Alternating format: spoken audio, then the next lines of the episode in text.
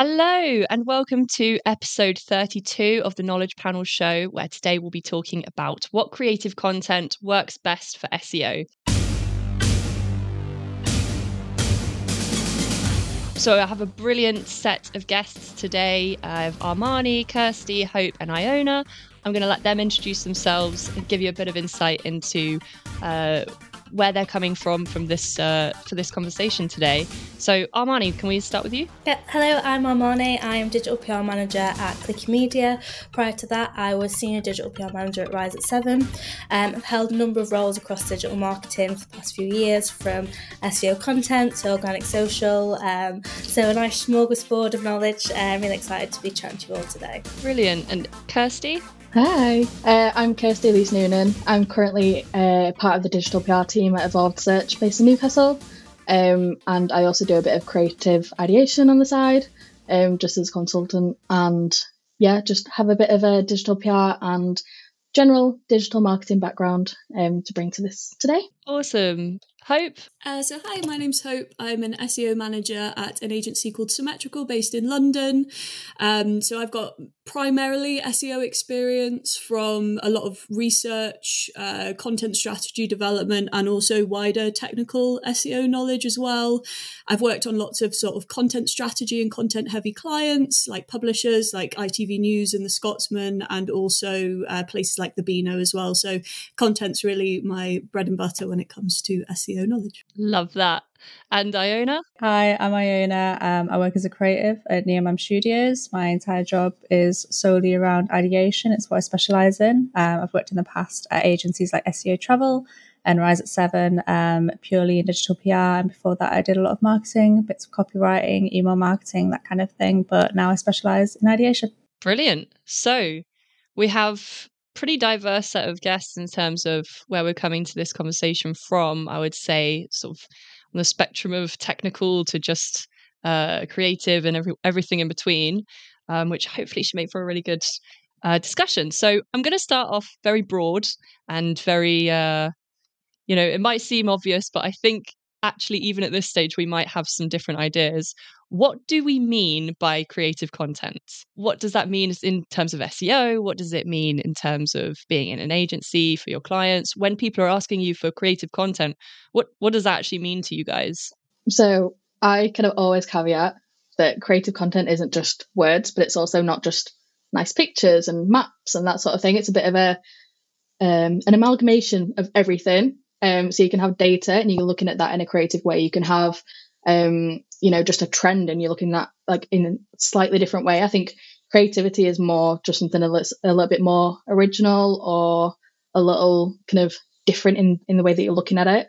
So even if it's something that someone else has done before, say like an index to do with the best countries to visit in summer or something like that, like something really, really basic. If you're bringing something original to that, if you've got like a unique start, if you've got a nice way of visualizing that data or the content that you're kind of putting together, I think that's creative content. It doesn't have to just be words on paper or a picture. Like it's kind of a little bit of everything. It's just your own preference, I guess, and what works best for your brand. Definitely no one size fits all when it comes to creativity, and that's what makes creativity so special.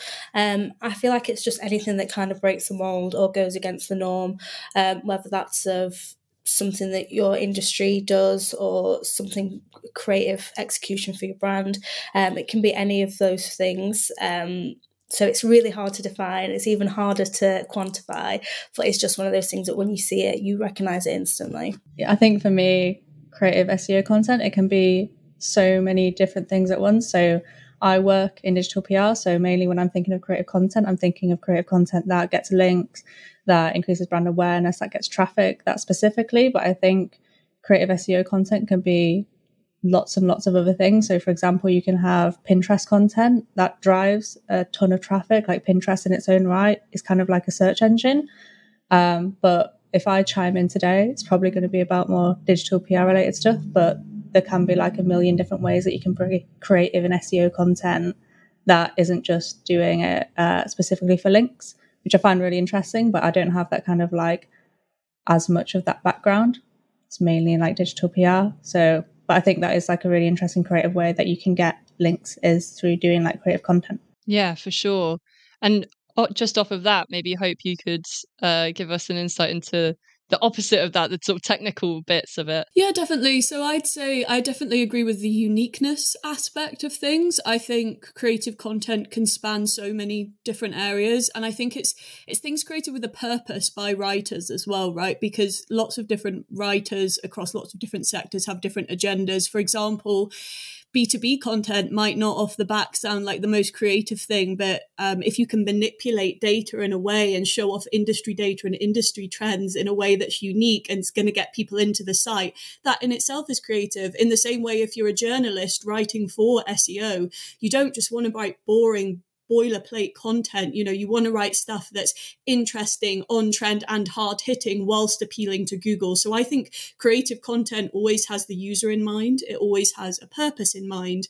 Um, and just because something is written for SEO or based on SEO research or data, there by no means does not mean it's not creative. You know, I think sometimes having data and research to back things up sort of allows you to be more creative in some ways because it allows you to understand what your user wants once um, and then tap into that. So that would be my. I think it's an extremely broad remit, um, and there's so much we can talk about. But I think anything that's yeah that's been created with that purpose in mind and that thought, I think is creative. Yeah, for sure. I think actually what I'm taking away just from the beginning of this conversation anyway is that uniqueness. It's that purpose that you were talking about, Hope. Just the um something that makes your content stand out in a way that is trying to do loads of things at once, right? So appeal to the user, appeal to the search engine.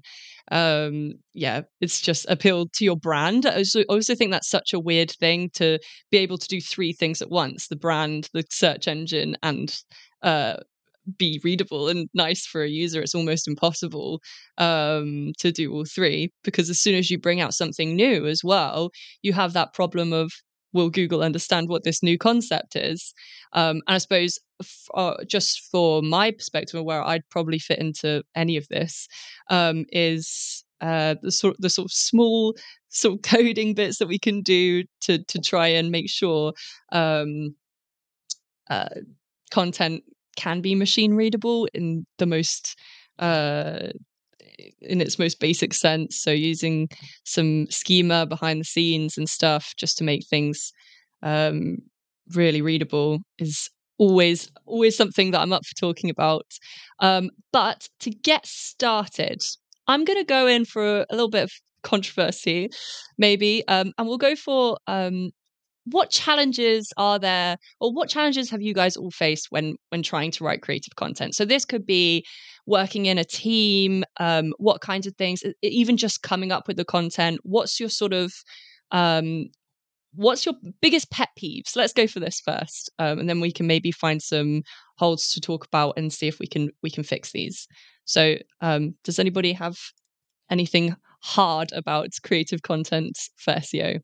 I think specifically um, for creative content for SEO, working from an from an agency background, one challenge is you have your SEO um, client contact wanting one thing and then the brand side wanting a completely other.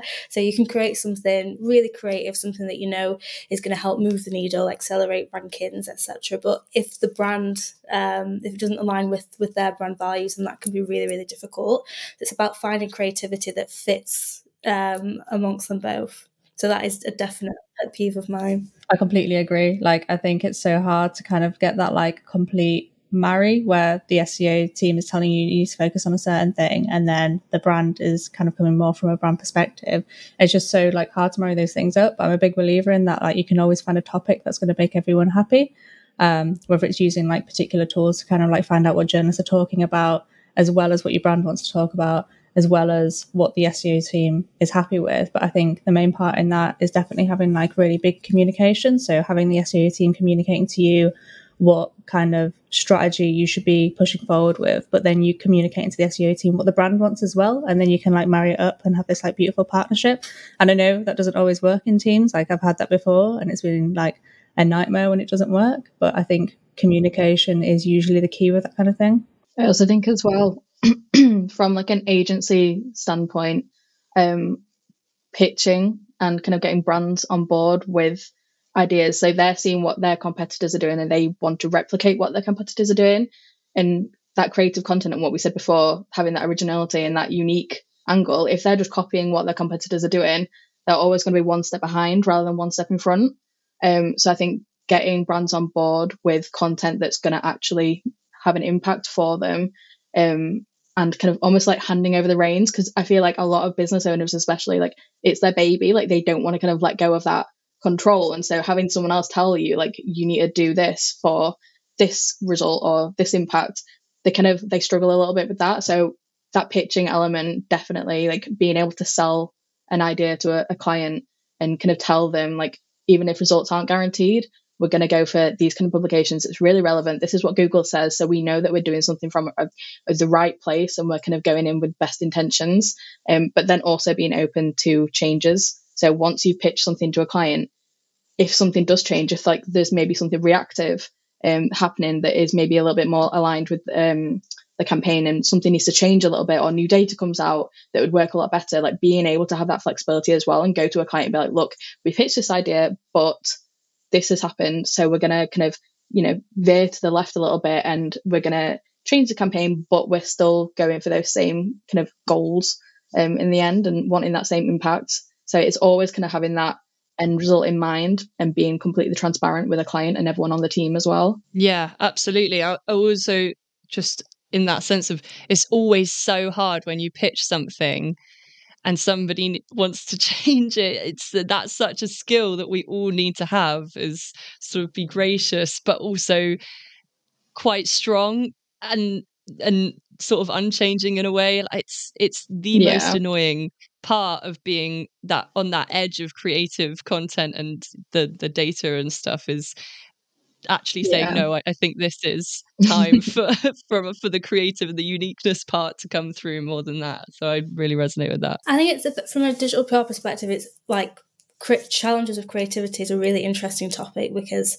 throughout the industry we have seen um, kind of a decrease in the amount of like hero campaigns or like big really creative juicy our awe-inspiring feeling campaigns um, that we used to see, and I do think quite a bit of that is because we, we some of us are desensitized to creativity now. You know, I could sit on TikTok and see something that blows my mind, and then the next second I'm seeing something else and something else, and you could ask me what the first video was, and I'd have had no idea. So I think we we're so exposed to so much creativity that we're becoming a little bit desensitized to it. So it'll be interesting to see how as an industry we kind of guide our way out of of this slump of creativity because if everything's creative then what is creative? I always say as well it's almost like a little bit of an echo chamber in our industry. Like you see the same stuff over and over again. Like someone has like a really successful campaign or like a really good piece of creative content. Everyone else sees that and they want to then do their own version of that or take like maybe the methodology or some like the way that something's been visualized and kind of put their own spin on it and then someone else has seen that and it's almost like the same stuff being recycled over and over again. And i think looking to other industries and knowing that industry inside of out as well like your client's industry. So for example if you've got like um, an auto client looking at what's actually working in that industry and people that are inadvertently doing digital pr without even knowing like they're just creating really good content that works seeing what like people who are really interested in it are actually bothered about like looking at forums looking at reddit. Like i know like a lot of us do this and kind of like really getting the nitty gritty of what works for that audience. But yeah like not getting lost in just what works in the industry because i feel like it's just it's a it's a vicious cycle Yeah, I'd come straight off the back what Kirsty said. I think that totally applies to SEO as well. I think there's so much out there, particularly the idea of SEO research that you type in keywords, you see what ranks, and you copy what competitors doing in the top five.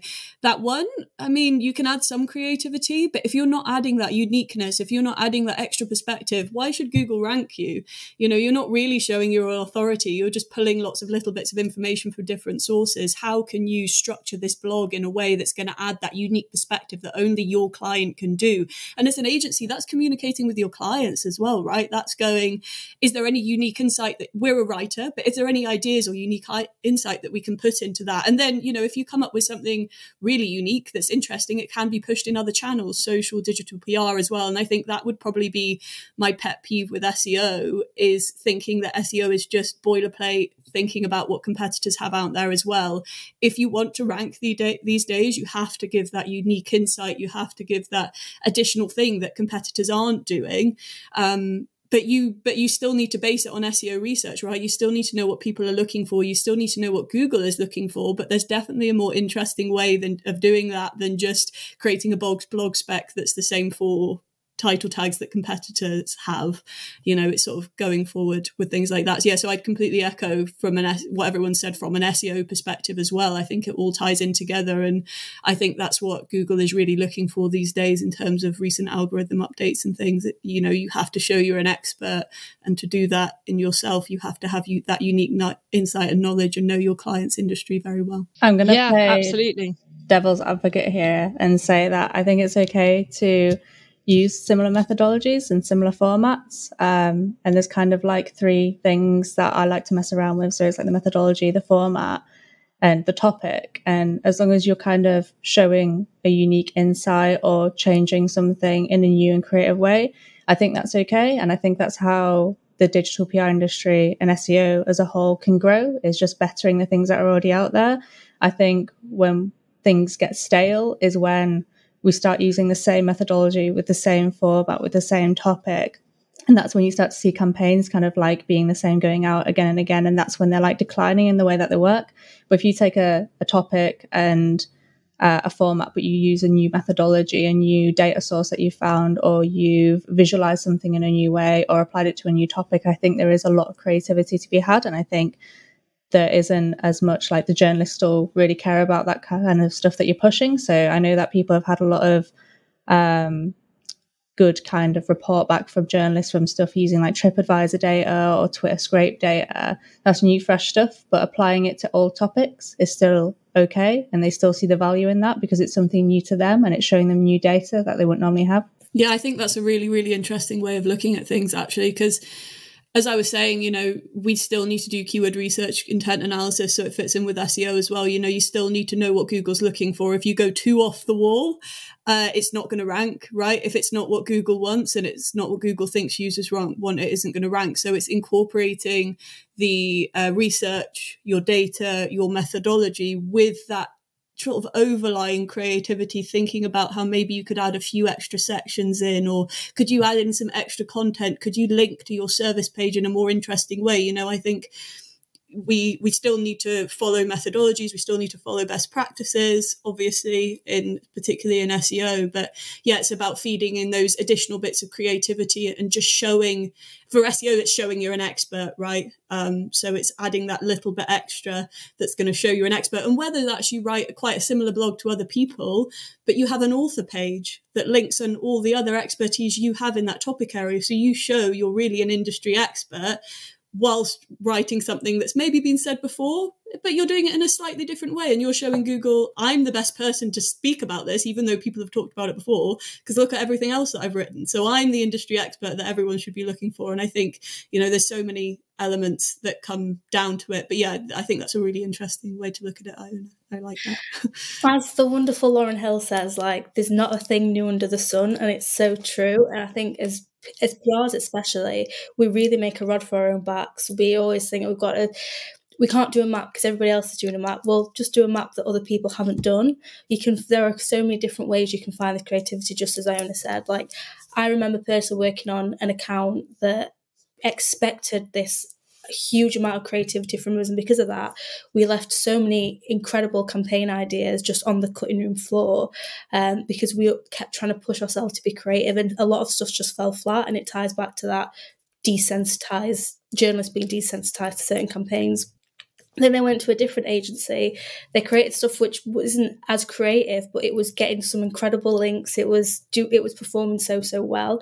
So I think when we go into things trying to be more creative than the other person, we're setting ourselves up to fail anyway. For sure. Oh, yeah. So I think, I mean, there was loads taken there, and and really, really loved um, hearing you divide it up into methodology, topic, format.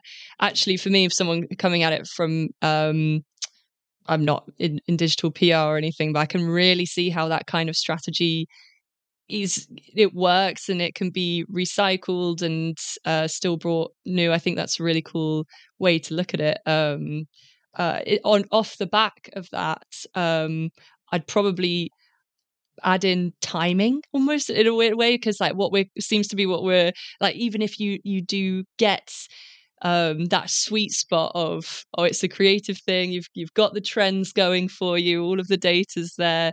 But even if you you've just published yours just a little bit later than the next person it's it's like timing and luck um, a lot of the time. So i think i'm not sure if you guys have experienced this before but I know I have of when I post something that I assume is going to do really well because, oh, yeah, other people are talking about it. Um, I've added in my nice little images. I feel great about you know it fitting into my like bigger strategy of of things I've been writing up before and it absolutely flops and I just think maybe we should touch a little bit on like the struggles that we go through with as creative marketers and stuff like this um of uh when that happens or why that's happened to you guys before if you've noticed a pattern on on why that's happened that might be useful to go into for people trying to avoid some mistakes that we may have made in the past. So uh, i don't know if anybody has has something to chime in with there I think it's very, very common in digital PR for everyone to be kind of ideating around the same things. I remember when I did a campaign that was based on the most common dreams, and I was like, this is so unique. The data is amazing. Like, we got it all sorted. I was so excited to send it out. And we realized that an agency had sent like the same thing, but with different data. We had kind of different methodologies out at the same time. And it just became like a little bit of a competition. I think in digital PR, we're looking at trends, we're looking at things that people are talking about in the news. Like it's impossible to not have that crossover. Like unless everyone knew whatever other digital PR agency was doing, it's just going to happen, and you're just going to have to have faith that your content is better than everyone else's content out there, as it should be. If you're putting it out there, you should think it's going to absolutely wipe the floor with every other agency.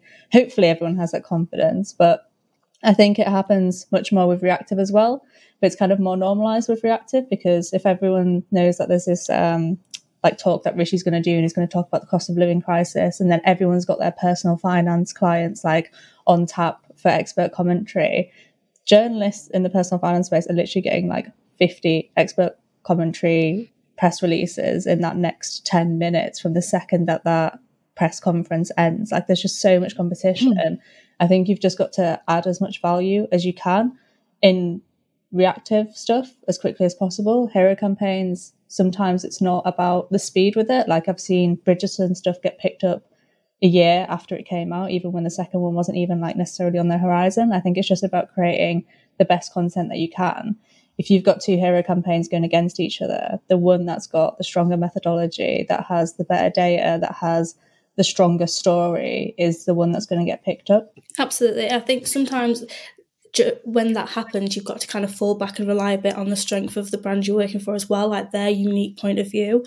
Um, that's something I'm going to pass the mic over to the fantastic Kirsty now that we're on the topic of reactives. That's something that Kirsty, I've seen Kirsty do really, really well for like very, very niche brands because they have a unique point of view. They're the ones who, you know, get all of this, all these juicy results because nobody else can touch them in terms of data. I don't know if you want to shout out those uh, campaigns to yeah, um, I mean, previously worked with uh, the Sole Supplier at Rise, um, and they we were really really lucky with them because not only were they sort of like the only ones in their space, like their very niche space, like affiliate sneaker brand basically, um, but there wasn't really anyone else doing the same thing that they were. So we were looking for celebrity trends. We knew that worked really, really well. Um, so we were jumping on that straight away. And like if there was something in pop culture or anything like that happening, we, we were kind of the first ones on that for their niche. Um, but it worked really well with the journalists. Like they loved it. Like we had things like Netflix tweeted about it and it just did really, really well. And from a brand visibility perspective, it was so, so good for them. We ended up having like um, journalists come to us in the end for stats on certain things, um, just because they knew that our brand that we were working with was kind of like almost associated with these trends then. Um, so I think being able to work fast in that sense um, and look at things, I guess that's a different way of looking at things creatively because it's reactive. So people don't really think like reactive and creativity go together, but doing something in a little bit of a different way and not just commenting on like sneaker trends like, oh, is Nike better than Adidas? Like that's sort of like what people would expect to come from a brand like that, but actually like tying it into pop culture, what people are talking about at the moment and inserting the brand into that just works really, really well. Um, but another thing that I was going to say um, is also that don't get lost in the SEO side of things. So when you're kind of ideating or you're putting a piece of content out, don't just think like it needs to get results um, in X amount of days, it needs to get these amount of results. Like if it doesn't get something straight away, then it's a failure. Like that's not true. I think if you're always creating content with your audience first, um, you kind of it's a, it's good to fall back on that then. Like even if you don't, from my perspective, like get links for something, if you know that your audience resonates with that and people are actually reading it and it is helpful, then it's a success in my eyes. I know clients and agencies they have a bit of a thing at the moment where it's all about links and link numbers, and you need to get X amount of links that are, you know, DA or DR above, I don't know, 50 or whatever. Um, but if you're getting relevant coverage, like just one piece, that could be worth a lot more than really, really irrelevant links or, you know, someone's post on social media. Like if you get that one relevant one, it's really, really strong.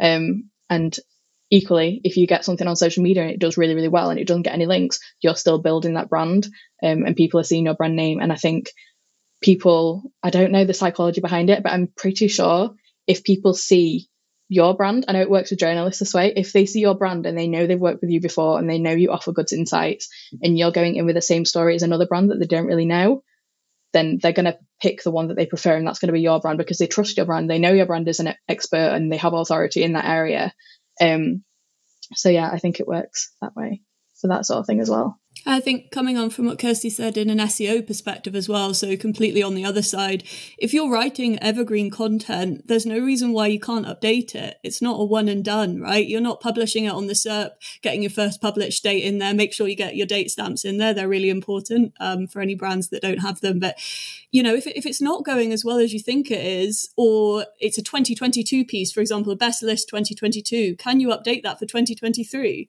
If you if you get your URL slug right, you don't always need to write a whole new article, you know, just because, particularly on an evergreen topic, as I'm sure it's slightly different with trending and obviously hugely different with PR. But if you're writing those sort of things, use what you have and look up what you have on the site existing and how you can optimize and recreate that. It's not always about churning out new pieces of content and bloating your site with SEO. Think about how you can repurpose the content you already have.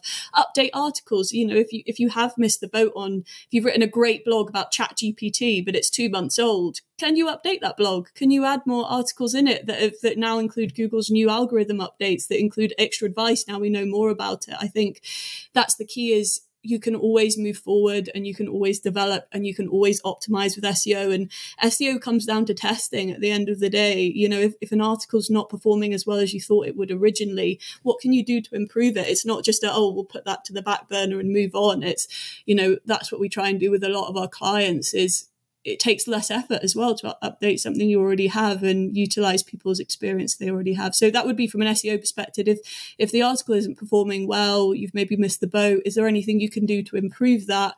Um, and I guess a lot of S- SEO success falls down in evergreen anyway, right? If you're going to get that long term traffic growth, you want that evergreen stuff. I know working with journalists in the past, there's a big thing of writing on the site and obviously you want new content you want to be hitting trends you want to be doing all that and that sends SEO traffic like this to journalist sites, where the, if you want to see standard continual growth, you want to invest in those evergreen pieces that don't have that timely trending element to them, you know, that are relevant in five, ten years' time with small updates. And that's how you really build up baseline traffic. So if you have missed the boat on topics and things, don't panic because there will 100% be something else you can write about and other things that you can do to optimize your site.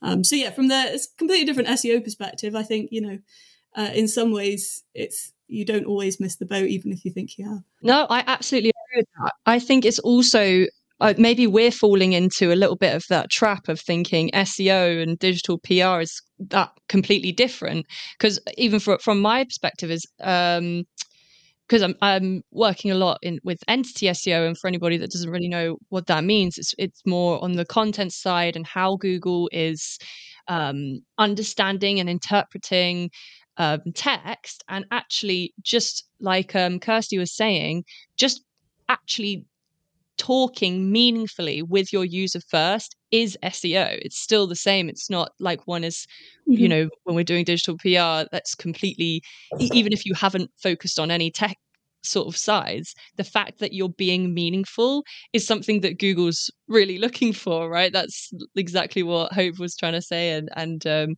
yeah, so maybe we should be framing it as like, I don't know if you guys think maybe maybe we're thinking about these two roles so separately when actually I'm just seeing nothing but similarities. Mm-hmm. Mm. Absolutely, I think it's even interesting what Kirsty um, said about like getting more than just links, those brand mentions, those um, those campaigns going across social media, for example. We know that eighty two percent of searchers I don't I don't know any other better term than searchers will choose a result in the SERP that they recognise. So these brand awareness building pieces, these unlinked brand mentions that many um, agencies don't even report on because we just focus on link KPIs. These all have really granular um, benefits for SEO. So we need to be looking at our role as digital PR bleeding into the SEO more, definitely. Yeah, I think a cross channel approach is the most important thing and is what I see the most success in. If you can also, if there's things your client wants to focus on from a brand and SEO perspective, if you're writing about, if you're writing a few explainer pieces about SEO, how can you tie that to your PR work that then gives links to the SEO pieces that you want to do really well? You know, it, as you were saying, Armarni, it's two sides of the same coin. It's, you know, and I think departments and we see the most success of everyone working together together pushing pushing the client's goals, pushing the business goals. And at the end of the day, that's where we'll see the most SEO success as well. And in terms of brand mentions and social shares, I know if something's shared a lot on social media, if it has success in other channels, it will rank better in SEO as well. You know, these are all different ranking factors. So they all feed into each other. And brand awareness, if you see a lot of stuff on social media, if you see a lot of in, in the news about a certain brand, you're more likely to click on it in the search. You were saying the psychology behind it as well. So yeah, completely agree. I think that's a really, really interesting, good angle angle to bring up. And it's really important as well that agencies don't become siloed in the way that they, they look at these things. Um, as well with kind of getting the teams to work together, um, especially kind of tech SEO um, and digital PR. I know one of the things you reminded me there when you said Hope about you know repurposing old content and updating it looking at the stuff that maybe hasn't done as well as you wanted it to but seeing what people are searching for when they're visiting that page um, and seeing if your content actually fulfills what they're looking for. Like, are they finding the answers to what they need? If not, can you update that? And then also, if there are a lot of searches for that and people are really looking for these answers, can you then outreach that as a piece in itself? Is that going to inspire a digital PR campaign or reactive or something off that, you know, that that data because you've got that there to back that up. So if a client is asking, you know, why do you want to do this? You can say people are searching for this and we're not actually giving them what they want at the moment, but you are you know an authority in this so you should be kind of offering your expertise on this um so yeah i think the teams can definitely help each other a lot and i think it's so important that we work together definitely like if, i think if we work separately then it's just it, it will work but it won't work as well and i think yeah. for what clients want it's just so so important that we work together and we kind yeah. of help each other we're not kind of against each other and we're not mm-hmm. Working for a client but not really working together we are literally like the work we do impacts each other so why not actually communicate about that? 100%. I think when you work more holistically, you work more effectively, um, and at a time where all the brands are wanting to protect their budget, it's it's like a no brainer to be speaking for a PR to speak to the content team, see what they've got coming up, outreach that content, get the links back to the content, then ranking higher. Everybody wins. Um, so it is so important that like we don't all become siloed in our specialism, especially when working in an agency. Yeah, one thing that that we do as well um, is sort of link profile audits, bank backlinks audits, which is another way. Well, obviously SEO t- ties in hugely to digital PR. Understanding backlink profiles from a spam perspective, from a value perspective, obviously that's something that's done hugely in digital PR, but I think it's something that's essential for SEOs to stand to understand as well. You need to understand the backlinks and the links to your content and your site as a whole to see how successful it can be, what niches that you can rank well on. What what have you written about before that's done really well that you could again, as Genie was saying, build that entity around your your content and yeah, with updates like Google Spam Update, obviously looking more at sort of backlink profiles, all of that sort of thing. I think it would be silly to overlook that as SEOs, the importance of a backlink profile and having a real understanding of that, and therefore working with the digital PR team is there from more of a technical perspective as well, not just um, sort of building the creative campaigns which get the juicy links in. It's looking at what you mm-hmm. have already and, and understanding that I think is also important. It's awesome. So I think we've sort of been um, talking around around this a little bit, but I just want to directly ask: How does social media fit into all of this um, for you guys into creative content? Is it do you see it as the same kind of thing? Is the same channels? No, Iona was saying it's something about Pinterest early on, um, and how that's effectively a search engine in itself. Like, um, how would you bring social media into um, the, your kinds of strategies? I think making sure that there's always a social element to a campaign, even if you don't actually plan to put it on social media, having the knowledge that it will do well on social media. It will be something that people would would want to share. Um, making sure you have like the little shareable image for Twitter as well, like that sort of thing. Like if someone sees a link on Twitter and it hasn't got an image with it, they're less likely to click on it. If it's got like little, I don't even know what it's called, like, but that thing, you know, if if someone sees it, they're going to want to click on it. That's that's helping that shareability. That's then in turn helping that brand awareness, and it's sort of like snowballs from there.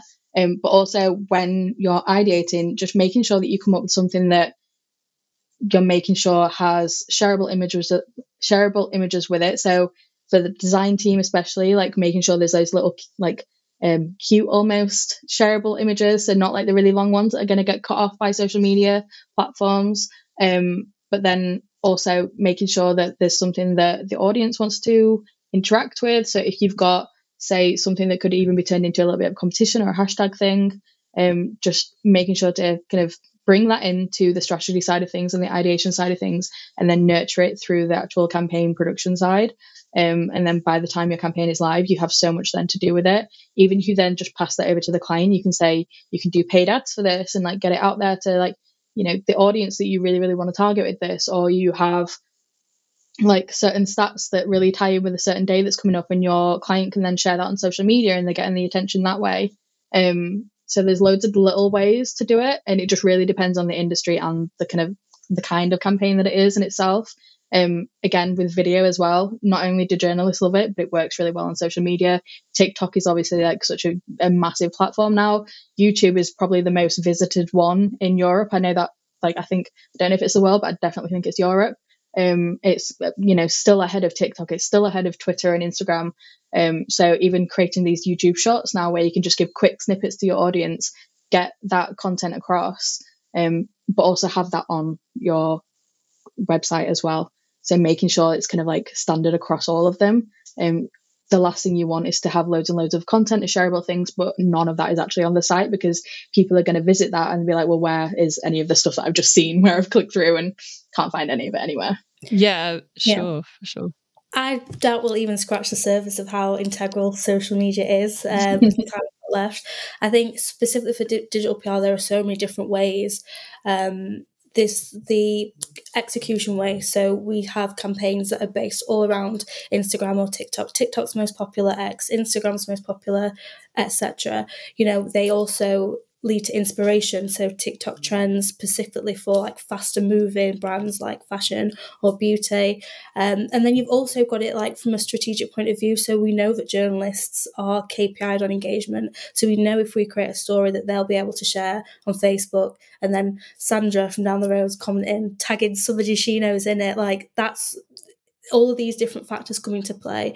Like it is so so important. I think we need as PRs, it's so important we get a real grasp of how it works and how those different layers work as well. I think. Yeah, I, think I think. You, oh, go ahead, Ian. I think um, something as well to keep in mind, like something that you said, Kirsty, about the assets, making sure they're really really shareable. So your thing that you create on your blog and then you outreach it to journalists. It's not ever going to sit just on publications. It's not ever just going to sit on your blog. It's going to start being populated around different areas. So it might appear on Reddit, it'll be on TikTok, someone will make a video of it on Instagram stories, whatever it might be. You need to make sure those assets are going to be taken as you intend for them to be taken, if that makes sense. So, for example, making sure that on the asset you've got enough content um, you're giving a little bit of information about the campaign you're showing like a little snippet of the methodology you're making sure everything's super super clear especially with data campaigns. You don't want it to end up appearing on reddit and then people taking it out of context because you haven't put enough uh, information on the assets. You need to create your assets as if they're going to appear in the most like random back end parts of like the internet and that people can still take value from what you've created. If someone takes it from your blog and you haven't put enough context and then it appears on Instagram, people will be like, I don't actually know what this is, this isn't helpful. But adding context around it makes it more and more shareable for people. I think off the back of that as well, you know, from a technical standpoint, making sure you've got your social posting schema markup in there. Again, making sure you're linking out to assets properly, that people can understand that on your site as well. Validate your Twitter cards, all of that sort of stuff from a from a technical perspective is really important. And as we were saying earlier, you know, SEO success comes from many different channels. It's not just about optimizing an article for SEO. There's so many other factors. So yeah, social media is really important. As Armarni said, we're only going to touch the surface. But a technical tip would be uh, making sure you know you've got your schema markup in there, everything's shareable, everyone's everything's linking to the right place. Um, in terms of you know YouTube as well, there's lots you can do to optimize videos for YouTube SEO. You know, YouTube is a search engine at the end of the day, the same way Google is. So optimizing your videos, getting your descriptions right, um, doing some keyword research, understanding what your what your audience are looking for, optimizing your titles um, getting your images right when people click through. You know, it's it's all really important. There's so many different things that you that you can consider, but from a technical standpoint, yeah, making sure it's shareable is very important. Yeah, for sure. And also, I think um, just going off of that, uh, even just tackling every single angle, like uh, for, uh, consistently, and having having a a good Twitter profile, having all of these things as a brand is inherently SEO related as well. It's technical in itself because it's, you know, you're you can't escape that brand name. You can't escape the fact that they're active on all of these different platforms, and that that matters uh, to Google. Like Hope was saying, you know, can you update these things? Is it something that's proving that you're constantly reflecting on on your authority and and what that means. And it kind of doesn't matter which which channel i mean it probably does matter which channel you go for but the fact that you're going for all of them at once is um yeah i think from an entity perspective as well it's just going to um help you with that. I think we have um about 15 minutes left but um I want to really, really quickly um, just see your guys' opinions on AI in creative content. So, I as this kind of idea going into it, thinking, you know, is AI, is all this ChatGPT stuff, is it inherently not not creative? Because what we started off with was what is creative content? It's unique it has purpose it has this we're not. But then we sort of evolved in saying you know it can be repurposed stuff. So where are you guys sitting on this sort of ai whole thing and if we can link it back to SEO if we can link it back to yeah. to, to your experiences that'd be great. Yeah so to, to sort of come straight in from a direct SEO perspective I suppose you know AI is machine learning right? It's not it's not actual AI so it's just taking lots of bits of content from different places which in ourselves as writers we do. Um but I always think it needs that human touch. You know, Google's algorithms is getting to the point where it will understand that all this content has come from different places. You know, it, it's valuable as a tool. If you need help understanding your structure, if you need help coming up with new ideas, you know, AI could find a source on the internet that you know that you that you're not, especially if you're an agency writer and you don't know the industry inside and out. It can be really useful. But I think the true creativity comes from adding that uniqueness. And in itself, AI isn't unique because it's pulling things from all over the website. So it's a great tool. From my experience, I think it's good for a first starting point, particularly for writers. And if you want to understand an industry better, but you should always be writing these things yourself and adding that human creativeness and that's what i've seen the best successes with in terms of seo i know a lot of websites have gone straight off the bat adding loads of content onto their websites using ai there has been some success to start off with but actually from looking at case studies that started to drop off now because google's getting wise to it. And if you just spam your con- your website with loads and loads of new content Google's not going to see that as creative because it's it knows that that also isn't sustainable as well. So I think you know, as I said, it's a tool, but I think true creativity comes from adding that that human touch. Um, but I'm super interested to see the PR's experience because I don't know how much AI sort of ties into that as well. A hundred percent. So I think it is literally a tool. Like it's not a be all or end all at all. You can't put half the stuff that we do in digital PR and it's going to come out with like the perfect answer. And I know people have tried. I've seen like a lot on Twitter of what people have like put in and it's come up with like good subject lines or it's come up with blah blah blah. But you could have done that in your own time. You don't need ai to tell you how to write a subject line. If you've worked in pr for at least a year you know your project more inside and out than an ai ever will to write a subject line. And similarly for like ideation. Some of the stuff i've seen ai kick out with ideation is just horrendous. Like i think I put in, I was trying to test it out, and obviously, there's ways that you can make sure it refines the ideas or refines what you're trying to do. But if you have to put in like an hour of refinement to get what you want out of it, you might as well have just done it yourself. Like we're not at that point yet. But with the ideas, I was trying to find like, oh, give me some ideas for this fast fashion brand. And it came up with stuff like, oh, this fast fashion brand will focus on sustainability and create a report. And it's like, no, we know the brand and we know that that's not okay to do if you're a fast fashion brand. So it's got, like Hope said, that human element. You know the brand, you know what you want to create. AI is literally just like spewing out stuff that it's taken from somewhere else. It's always going to fail at that human touch, like 100%. I don't care how far AI goes. I've just got this feeling that it's always going to fail at that human touch. And it's fine as a tool. You can put in like, help me with ideation for this particular thing. I want concepts. I want creative content ideas, PR ideas, and it'll come up with some stuff that might kick something off in your head and be like, okay, yeah, I can work on this. But at the moment, as it stands, it's not going to give you what you need. And a lot of the time, I think we fall into the pitfall of potentially AIs making it take longer for you when you should have just been doing your own research about stuff. Yeah. Yeah. I um similar to you actually, I know with um, testing it with different ideation cues. I remember seeing Journey Further share on LinkedIn that they'd asked AI to given AI a few digital PR briefs, sent them to journalists, um, see what they're thinking. Like I personally don't think any of those ideas would have made it past the ideation stage anyway. It'd be kind of like, what are you thinking?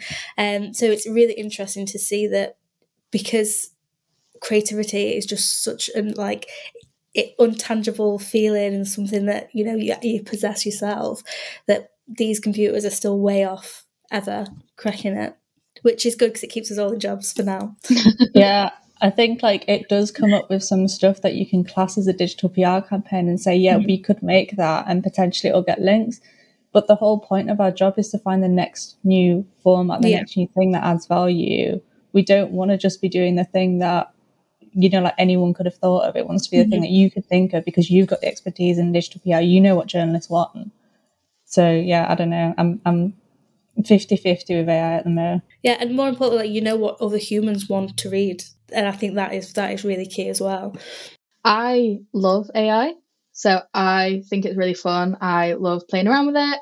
Um, I'm loving all the developments, and I feel like it's just like snowballing at the moment, um, which is great for me because I love it. Um, but in terms of digital PR, especially, I think it is rubbish. Um, so coming up with ideas, rubbish. Uh, it's good for a starting point if you do not know your client's industry um, and you really need some basic pointers for kind of what it is or you know what is kind of going on in that industry. Um obviously with ChatGPT it's outdated anyway so you're not really going to get anything that's reactive or relevant at the moment but if you maybe have something seasonal that repeats every year it could help you there. Um but for the most part like ChatGPT i feel is the better one but outdated. Um so yeah ideation not really good but i think reverse engineering things um and kind of giving it um, so what I've done before is give it data that I've not really known the kind of pattern with or the trend with, and I've gone, okay, here's like the data that I have. Pull out a trend, like give me a little bit of context behind it, and it's kind of pulled out different angles that I wouldn't have then thought of. But I've given it the data that I've collected from a data set that I've kind of found, um, and it's really helped me kind of pull out something that I was a bit blind to because I've been so in that data that I've kind of, you know, when you've kind of like spent so long looking at something that you can't really see anything new about it, it's good for that type of thing. Um, and also with sentiment and things like that because it knows how words kind of go together in that sentence. If you're doing a campaign that needs a little bit of sentiment analysis, it's really good in terms of that. Um, but it is lacking a lot of things. But I do think there are developments kind of on the horizon that will help with that. Um, and also interestingly, um, the other day with the new Bing one that they've released and they're kind of like slowly rolling out, um, I actually asked it a few questions and it returned one of my campaigns to me for um, a client, Angelic Diamonds, that evolved, and it gave me like the kind of study and it broke it down as an answer. Um, but interestingly, it did not link. You know how it gives the citations? It didn't link to the client. It linked to the news sources that reported on that campaign. So I was kind of like, oh, that's a little bit weird, but it's really good if you're trying to find out if there's any campaigns kind of out there that are similar to something that you're thinking and you kind of ask a question around that. It's good to see kind of what comes up that you maybe wouldn't have found, but it's thinking is really, really good and succinct to answering that question. Um, so yeah, I think there's a lot to play around with with AI. Um, but it's not a very strong yeah. tool to rely on.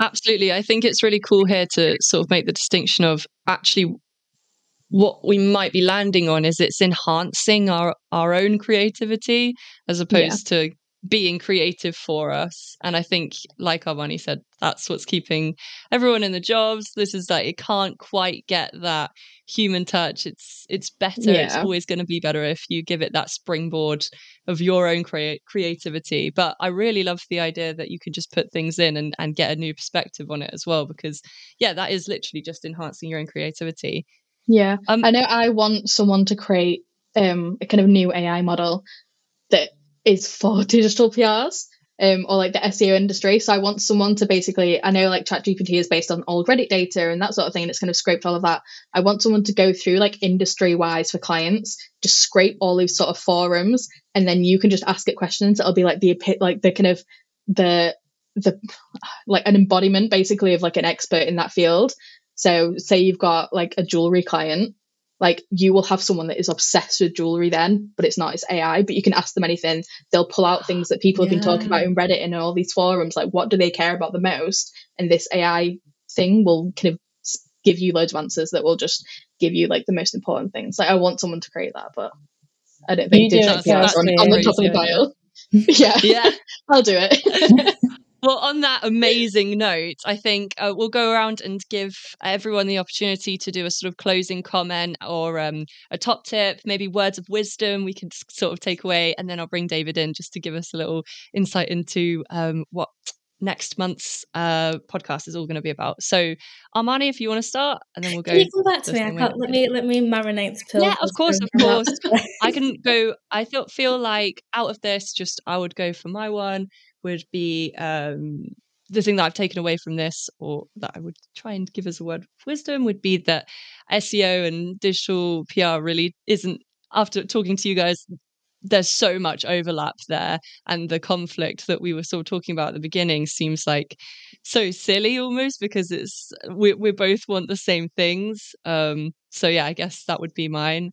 Um, does anybody else want to chime in? Only if you feel comfortable. I'd say kind of something that we haven't fully touched on, but I always say be curious with everything. So like uh, my dad's an artist and he always says he's like inspired by life, which is like a super cliche thing, but it's really, really true.